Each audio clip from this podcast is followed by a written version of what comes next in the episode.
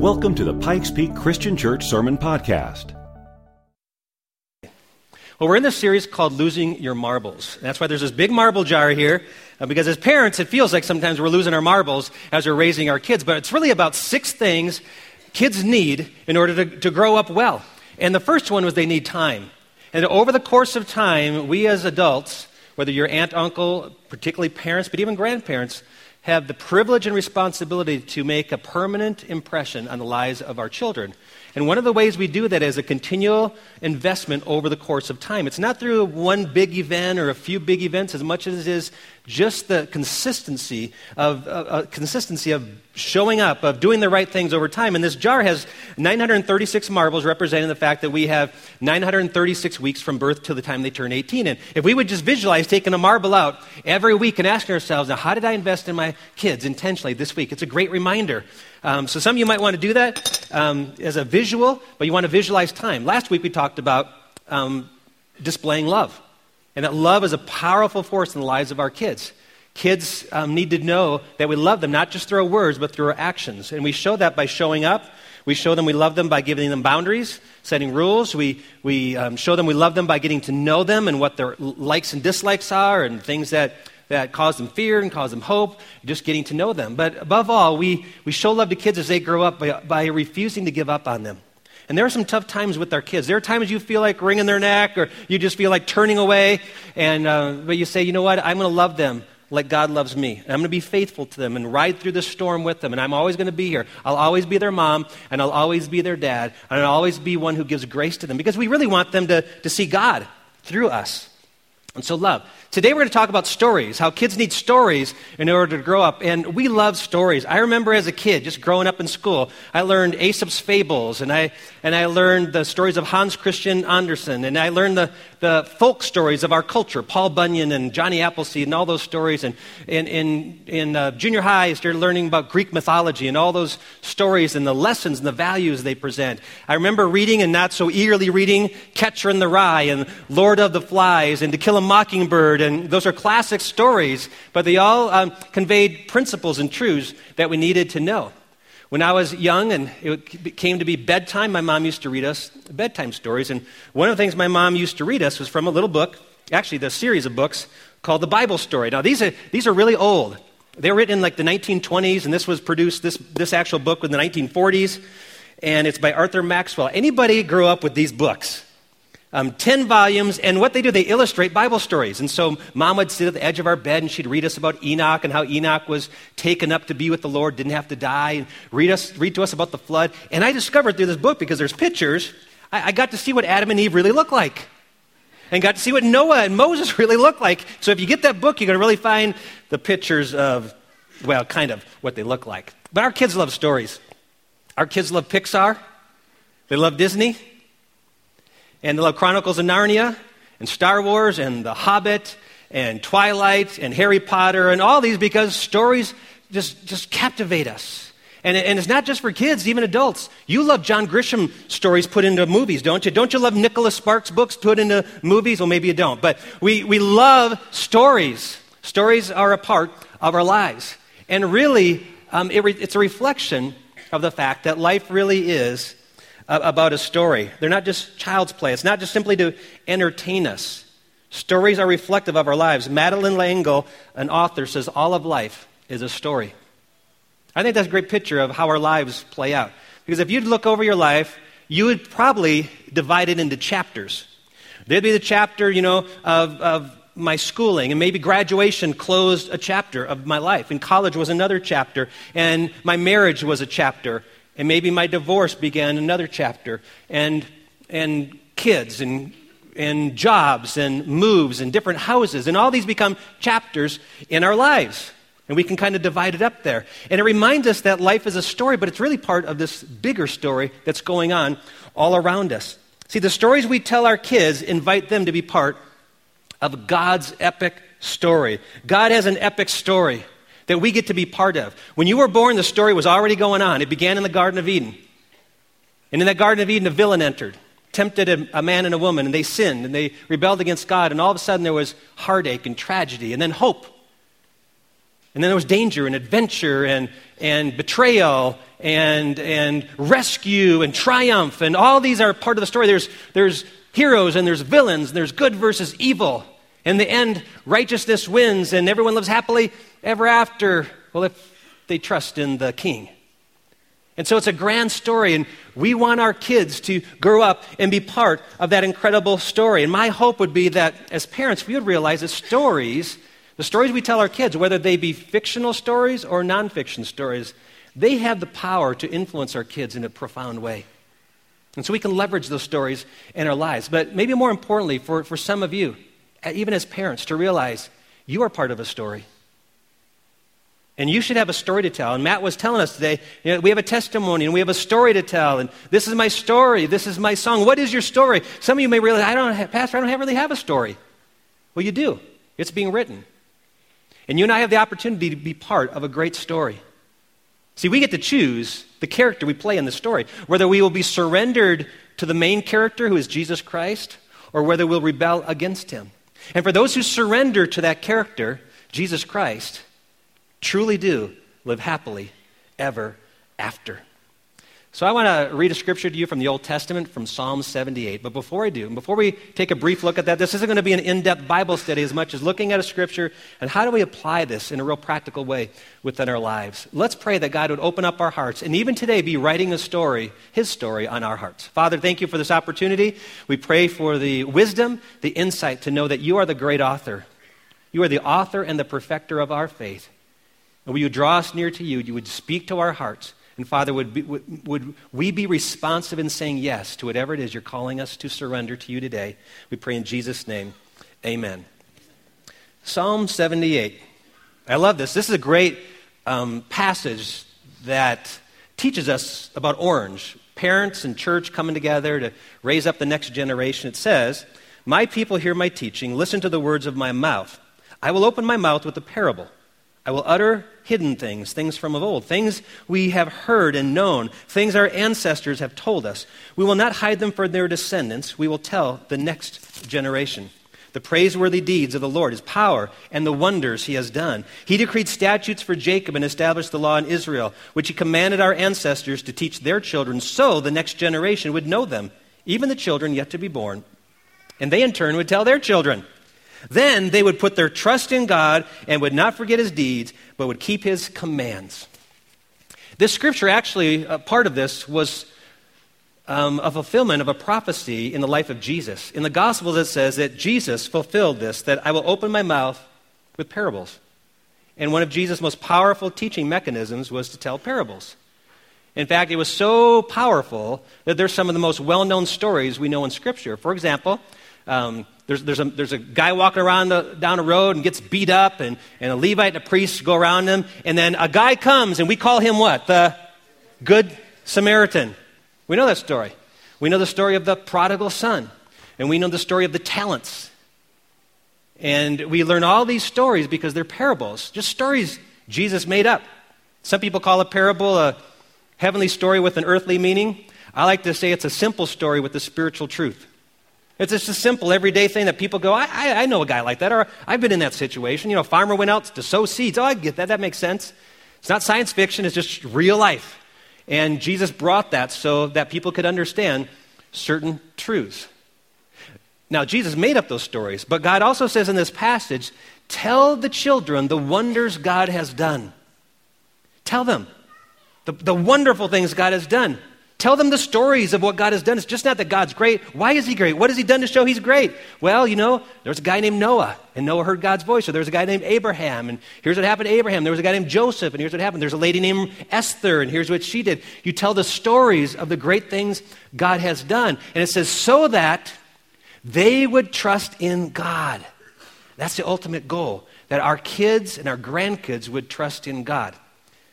See, here's a truth Everybody loves a good story. You love a good story, your kids love a good story. God shows in Scripture, even God loves a good stories. Everybody likes good stories.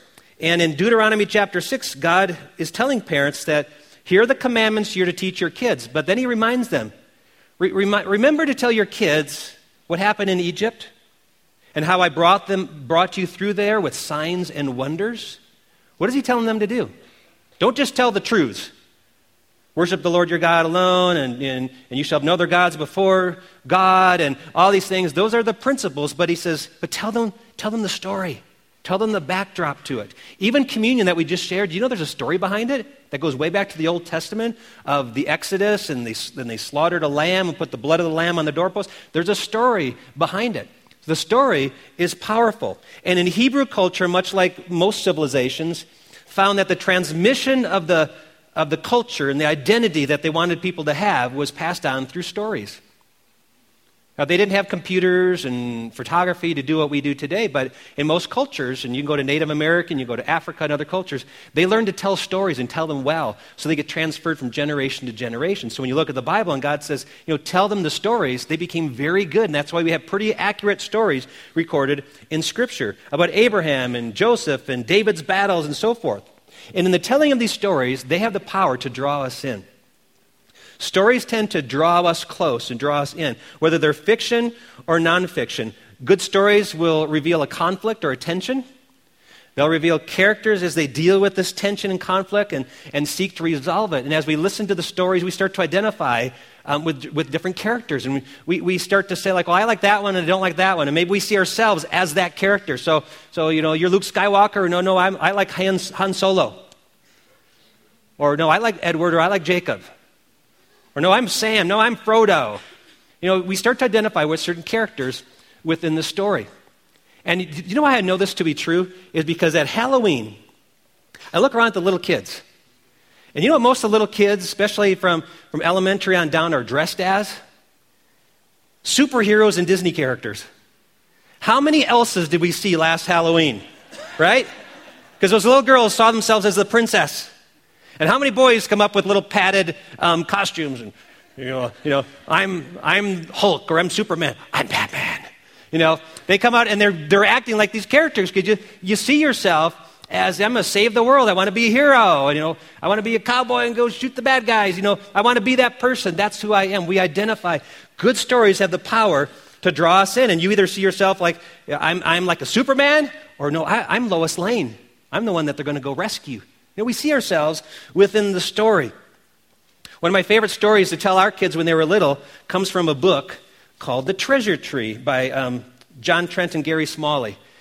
And if you're familiar with the four personality types, choleric is the kind of hard driving type A personality, and you've got the sanguine, who's very people oriented, outgoing, extrovert. You have the, um, the melancholy, who's a little more introverted, likes everything in order and in its place, likes the details. And then there's the phlegmatic personality, which is very carefree, loving, fun to be around, the loyal friend who's, who's supportive. And so in the story, there are four characters and each character represents one of the personalities. There's the lion, who's the choleric. There's the beaver, who's the melancholy. There's the otter, who's this fun loving sanguine. And there's the, just the faithful golden retriever, retriever, that's the phlegmatic. And all these characters are trying to find, or trying to follow a treasure map to get to a gate. And they, they've got to find four keys to unlock the gate so they can go in and access the treasure tree. And every personality provides a certain character trait that's necessary to solve this puzzle. And when you get through the story, you're, you're, to ask your kids which character they identify with. And right away, our son says, you know, I, I, uh, he was like the otter, just likes to have fun. And our daughter was the beaver. Leave it to beaver. You know, she, she, she likes things in order and likes things done the right way. And uh, it, was a, it, was, it was easy for the kids to see themselves in the story. And so um, stories tend to draw us in.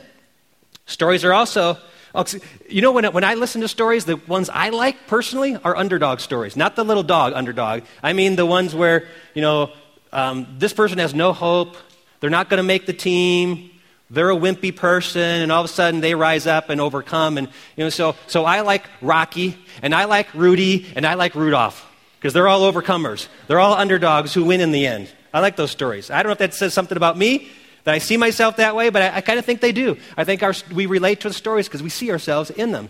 And stories can contain powerful truths. They're like containers that, that hold the truth. We're able to see truth visually. That's why Jesus would tell stories. If he wanted to talk about greed, he says, You know, there was a man who had a harvest, and the harvest was so great that rather than share it, he stored it up for himself for later days, built bigger and bigger barns. And when, when he wanted to talk about responsibility, he said a man was going on a journey, and before he left, he divvied up his possessions, his wealth, among three different people. And then he came back later to see how they managed what he'd given them. And if you want to talk about forgiveness, he talked about two men who had debts. One man had a very big debt, and he was forgiven the big debt. And then there was a man with a little debt, and the man who'd been forgiven the big debt couldn't forgive the little debt. And he talked about forgiveness in that whole story. And it, when you hear the stories, all of a sudden you go, wow, I, I can feel that. I can feel the truth. When you hear the story of the Good Samaritan, you can visually picture a man laying beat up on the road and say, Why doesn't somebody help that guy? And you're drawn to, to it and you identify with the Good Samaritan and say, I want to be like that. And you, and you hear the story of the prodigal son. I mean, when you really think about that story, it gets pretty emotional. Here's the father, and you start picturing him waiting for his son to return home. And those stories grab us because they convey truth in a very memorable way. Stories have the power to do that. When our kids were young, we used to always tell them, you know, God will provide. And there were times we really struggled financially in some other areas as a young pastor. And, but in high school, I'd memorize some verses, and one of the first verses I ever memorized was Philippians 4:19. And my God will supply all your needs according to his glorious riches in Christ Jesus. And I always believed that. Whether it was wisdom, finance, I, I, I said, God, I, I hope to marry you one day. And you say you'll meet my needs. So I'm going to be patient and wait for them. And God doesn't tell us how and when usually. But I just know from experience, God comes through time and time again when we trust Him. When we seek first His kingdom, He says, I'll take care of all these things that you get worried about. Don't worry about them. And so one day, when I was a children's pastor down in Arizona, I, was, I drove to the public library about 10 miles from our house. I was doing some study for the weekend for a message I was given. And when I was getting ready to leave, I called my wife and I said, I'm going to be home shortly. It was before cell phones, it was 1992. So I leave the library. I get about two blocks and notice the temperature gauge in my car pegs to the right. It's really hot.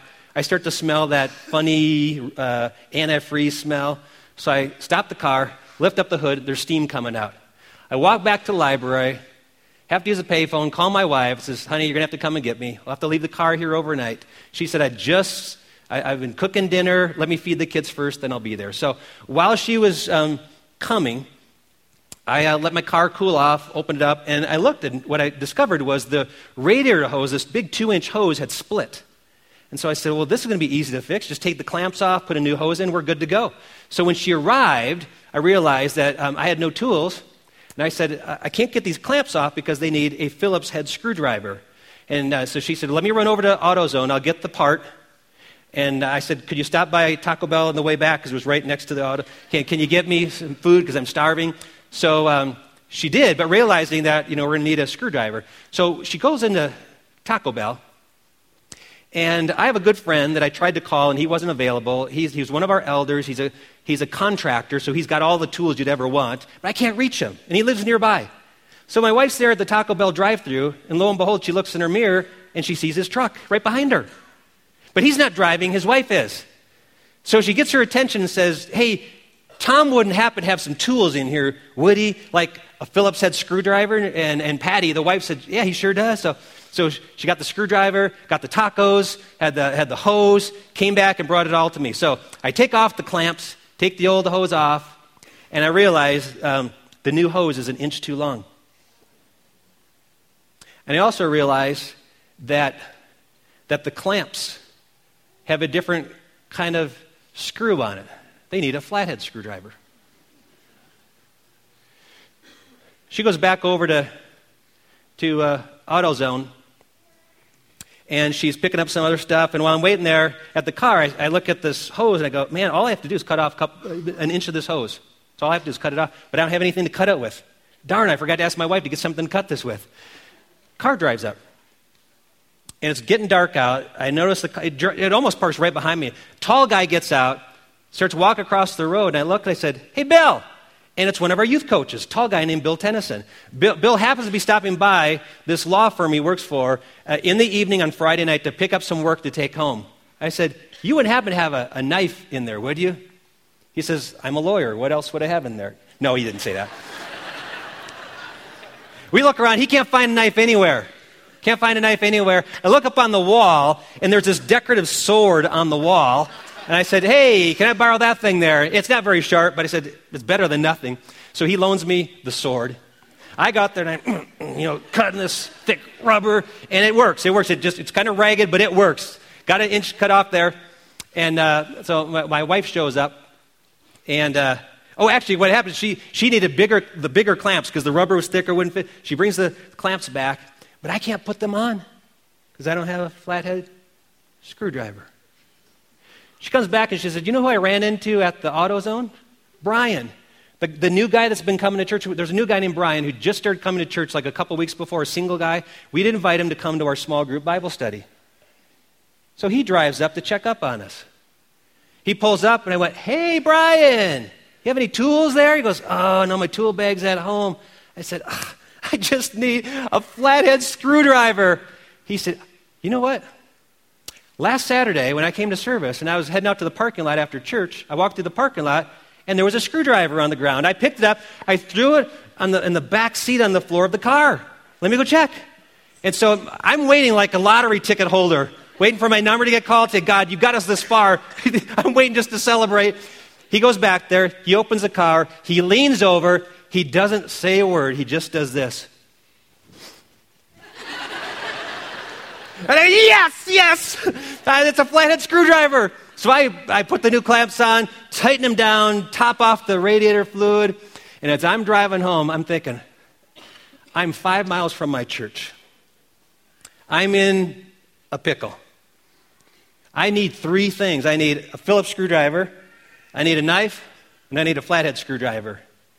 And God delivers each one through a church person, five miles from my church, who happened to be in the right place at just the right moment. Because any one of those encounters wouldn't have happened had we been a couple minutes this side or a couple minutes that side of when they showed up. If my wife hadn't been in Taco Bell right in front of the truck, if she hadn't run into the guy at AutoZone at just the right time when she was at AutoZone, if I hadn't been standing by my car when Bill came to get some work to take home for the weekend, it wouldn't have happened. And, and, and people may say, well, you're just, a, you're just really lucky. I says, no, I have a heavenly father who says, I know what you need even before you ask, and I will provide.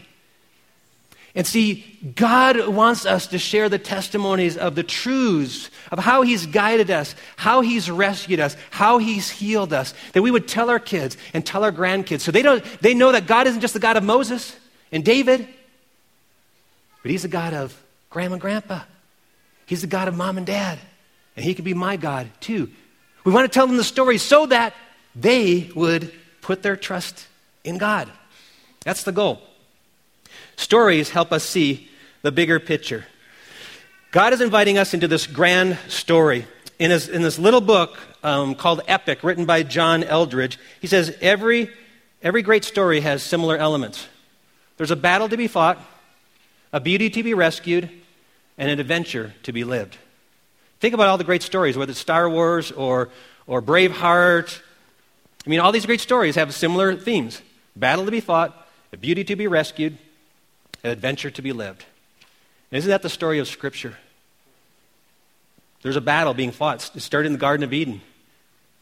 It will culminate in the end with the Lamb overcoming the dragon and the beast.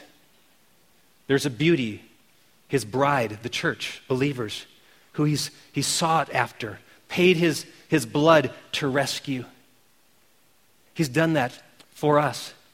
He's done this. You know, I look at stories now from a different lens. I often watch a story and go, you know what, that, that's a, that's a Christ like story. You know, when I watched the movie Shawshank Redemption, it moved me spiritually. I was riveted to the screen watching that movie. And some people go, Pastor, it's not even a Christian movie. Wait a minute.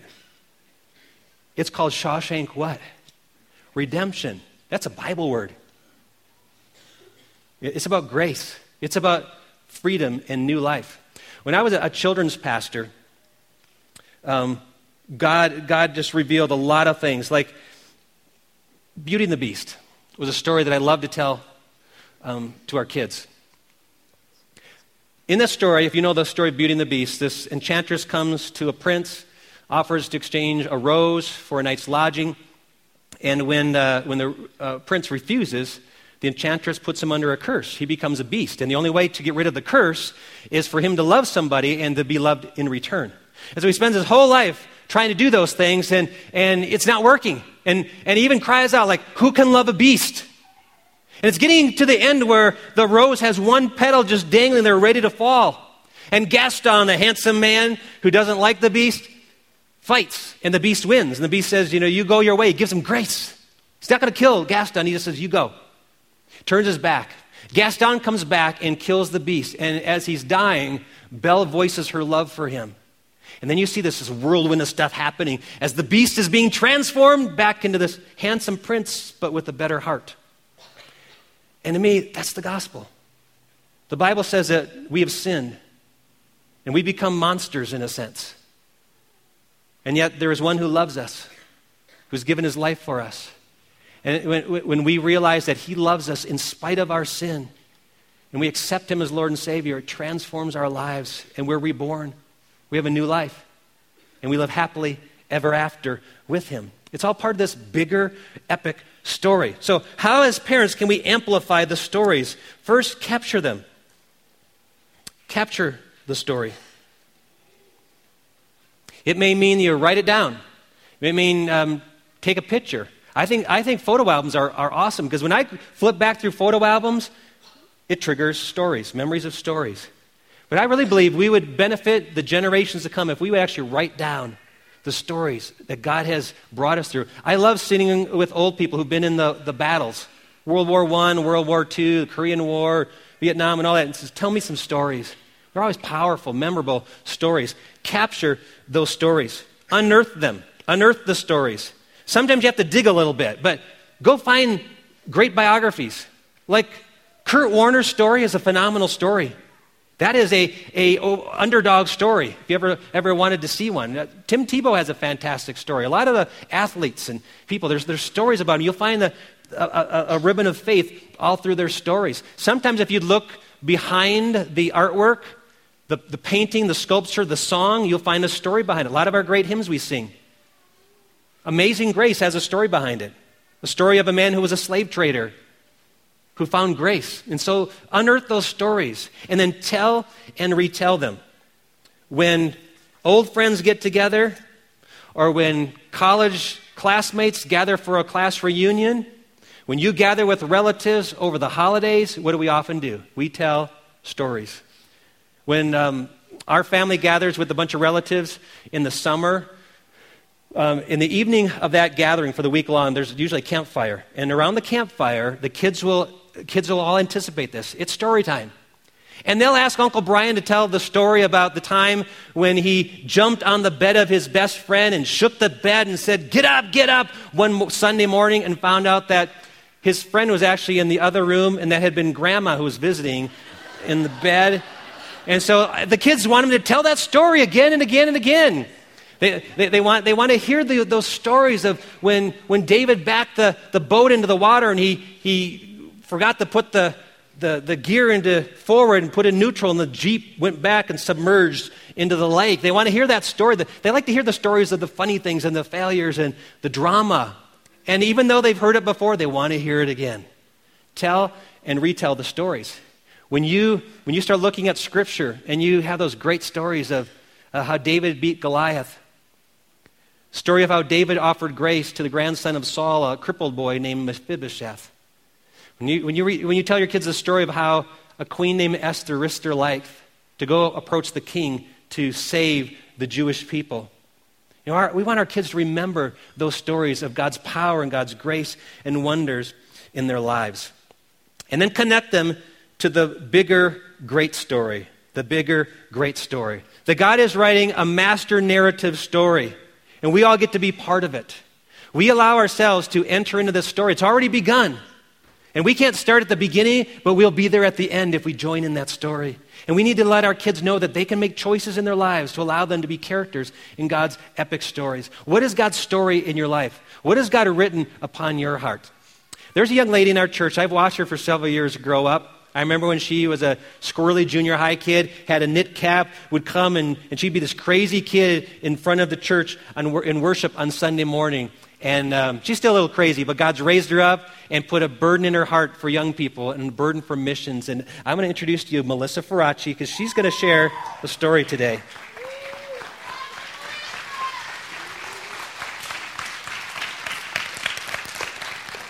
She is leaving Tuesday to go to Namibia, Africa, and we're going to pray for her um, before we're done here this morning. But Melissa, good morning, and uh, why don't you tell us the story of what God did for you? Good morning, church. Oh, I love that. um, well, my freshman year in college, I did an internship at New Life Church for a year. And so basically, I just got to sit in a bunch of prayer meetings and be with Jesus. It was pretty awesome. Um, and basically, I was in a prayer meeting one night, and the Lord was showing me um, a picture um, of me as a little girl. And uh, this little girl was a little bit bruised, a little bit broken. And I saw myself with all of these bags on my back. I saw this really heavy backpack, you know, the kind that you go camping with, but it's filled with weights and pains and hurts. And then I saw myself carrying huge luggage, luggages, bags, full of things that people have done to me, things that people had said, things that I'd been holding on to. Um, and I was walking, trying to get somewhere, and I couldn't. Like, I couldn't look up to see where I was going, and I couldn't. Uh, I couldn't bear the weight that was on my back, and I was struggling, struggling so hard to get to wherever I was going. Um, and I was just in this dark hole, and I couldn't figure out where the help was. I was surrounded by no one, and I was struggling really hard. And then I saw a hand, and it was the hand of Jesus. And he said, Melissa, let me take your burden. Let me take your baggage. Let me take your hurts. Let me take your pain. Give it to me, and I will make you new. I will give you new life. And so, slowly but surely, I started handing these bags to him. Sometimes it was, it was hard, it was difficult. I didn't want to let go. I wanted to cling to, to my baggage because I knew it was safe. I knew, I knew what was in those bags, the things that I was carrying around. And other times it was really easy to give him the bags. Take it, Jesus, I didn't want it. But s- slowly but surely, I eventually started handing him these bags. And by the end, when I handed him the last bag, he scooped me up in his arms and he said, Melissa, I love you. You are my child. I'm so proud of you. I'm going to be there for you. I'm going to walk with you through life. I'm going to use you for powerful things, and I'm going to be there for you. And so that's my story of redemption and just how Jesus kind of worked through my life. And um, so your stories have power, and students and kids really need to hear them. And the people in your community need to know that you are there and that you are following Jesus and that you do have a story. No matter if it's a grand story or a small story, it's still a story. It's a story that Jesus is writing for you. Um, there have been a couple people in my life who have influenced me in great ways. My mom has shared her testimony time and time again and has empowered me to, to follow Jesus. And even though she had a very broken past, she so she so oh my gosh, that was really hard. She showed me that that Jesus is real and that he loved her no matter what. And my aunt Sue, she she's wonderful. She's followed Jesus for a very long time and she showed me how to be faithful. And through her little stories of times where she's just following around this guy named HB with her little little planner or whatnot, her being faithful throughout all of that has shown me that it is possible to be with Jesus for the longevity. So know that your stories can impact your kids, can impact the students of this church, can pour out into your community. Know that your stories are powerful. No matter how small you think they are, or how big they are, or how broken they are, or how messy they are, your stories can change lives. And so know that, that the Lord's going to use you in powerful ways if you just let Him. So. Thank you.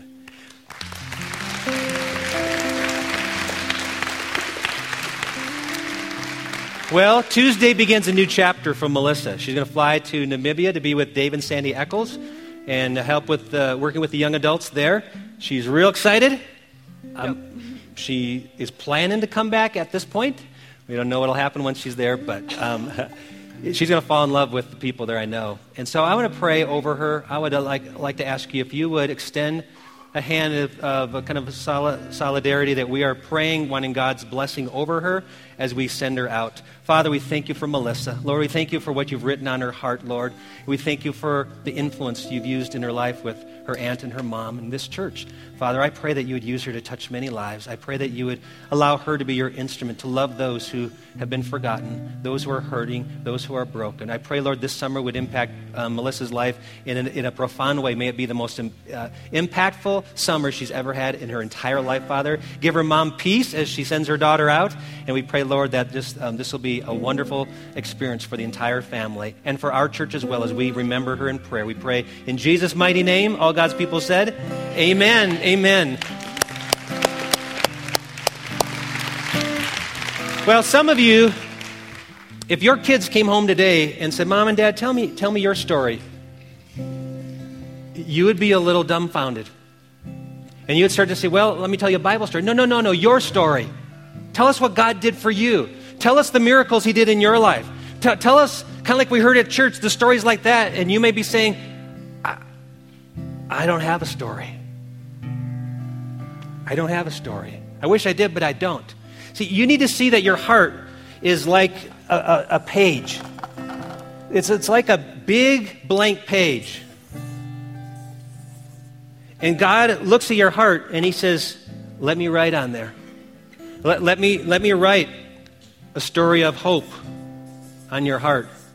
I'm willing to write that if you trust me. Maybe God's saying in your life, uh, I, I, want, I want to give you a story of guidance, how God directed your path when you trusted Him. Maybe, maybe like I had a story, God provided for you. Maybe that's the story. Or maybe for some of you, God's waiting to write this story. He wants to rescue you.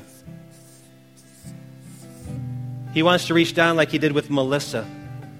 And he wants to take those burdens from you, scoop you up in his arms, and say, You're my child. I've been pursuing you your whole life. That's the story. I've been pursuing you your whole life. Why do you run from me? Why do you resist me? I'm willing to do beautiful things, miraculous things, if you allow me to be your heavenly father. And so today, moms, dads, grandmas, and grandpas, even kids, we want to give you a chance to say, God, here's my heart. It's an open page. Would you write a story of faith on it? I'm just going to be surrendered to you today.